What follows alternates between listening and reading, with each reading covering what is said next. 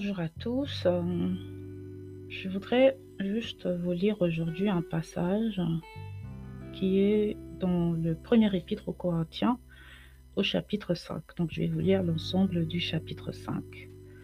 Et je pense que cela parlera sûrement à quelques-uns d'entre nous.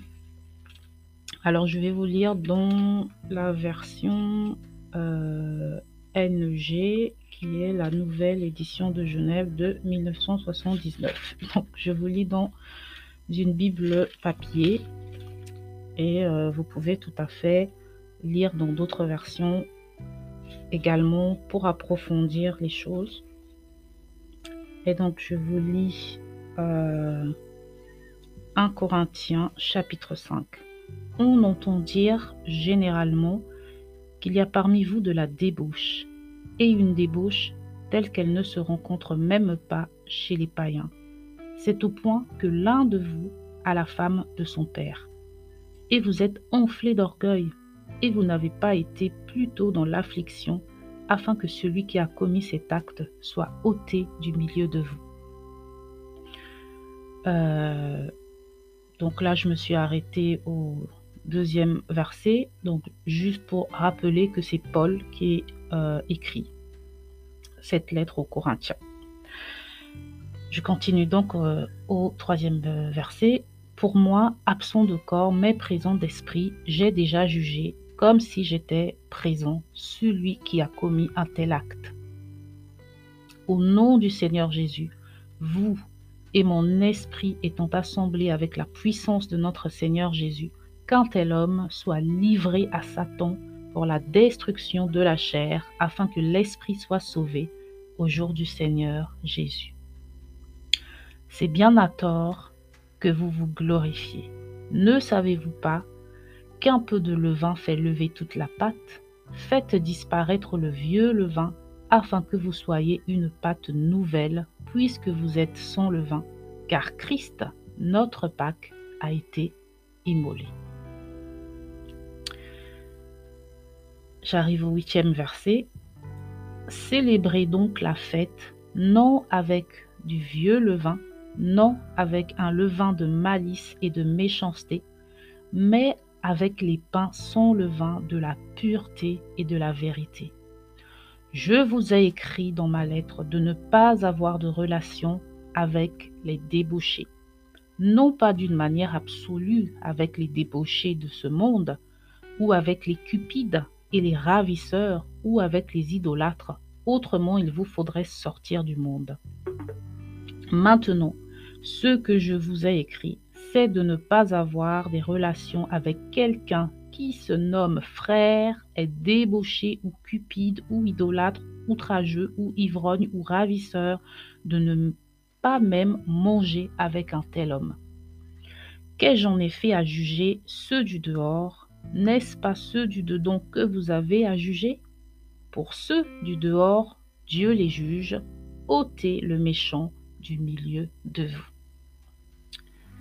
Voilà, c'est un chapitre de 12 versets, non, de 13, pardon, 13 versets, très intéressant. Et euh, je voulais le lire euh, bah, notamment par rapport à, la deuxième partie qui va du verset 8 euh, à la fin, où vraiment Paul nous souligne, il ne nous dit pas de nous couper du monde, puisque si nous nous coupons du monde, si nous nous coupons, comme il dit, euh, de manière absolue, euh, si nous ne parlons plus aux débauchés, aux idolâtres, aux cupides, comment entendons-ils parler de la parole de Dieu? Non, ce n'est pas ce qu'il nous dit.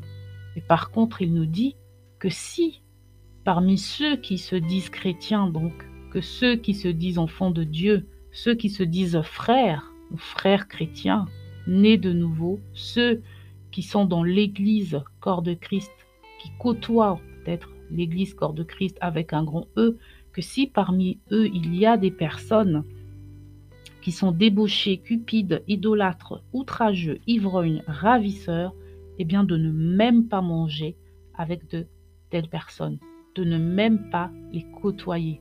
Pourquoi? Et comme il a dit, parce que eux, eh bien, ils représentent euh, le vieux levain que nous devons faire disparaître. Toute racine qui porte le mal doit être euh, enlevée du milieu euh, de nous. Donc, après, on peut penser aussi à la parabole du blé et de l'ivraie, où le blé pousse en même temps que l'ivraie. C'est-à-dire que, pour donner un exemple, de toute façon, dans le monde, eh bien, il y a les enfants de Dieu qui doivent côtoyer euh, bah, les enfants du, mal. Donc, euh, ça, on n'y peut rien, peut rien c'est ainsi. Mais au milieu de nous, si on sait qu'une personne est de mauvaise vie, par exemple, il vaut mieux s'en écarter. Car que nous dit euh, la Bible Là, je cite de mémoire parce que je, ne, je n'ai pas du tout préparé euh, ce, message, euh, que les mauvaises compagnies corrompent les bonnes mœurs, à moins que cette situation soit complètement sortie de son contexte ou mondaine, je ne sais pas, mais voilà, il y a, je crois que c'est dans la Bible, pour dire juste que à force de traîner avec euh, un ivrogne, on finira par être ivrogne. À force de traîner avec des menteurs, on finira par mentir. Et donc, je ne sais pas si... Euh, en tout cas, c'était ma lecture de ce matin. C'est ce que j'ai reçu ce matin. Et, euh, et donc, c'est... Je le prends pour moi, ce message. Mais je pense que d'autres personnes également ont besoin d'entendre cela. Donc ce n'est pas parce qu'une personne se dit chrétienne que vous devez y rester attaché, surtout si cette personne fait des mauvaises choses. Protégez-vous, éloignez-vous du mal. Rappelez-vous, la Bible nous dit de fuir le péché.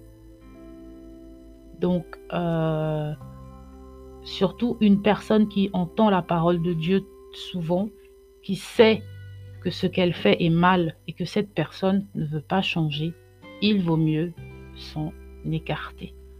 Donc voilà pour aujourd'hui. Euh, donc je vous ai lu le chapitre 5 de, du premier épître aux, Corinthiens.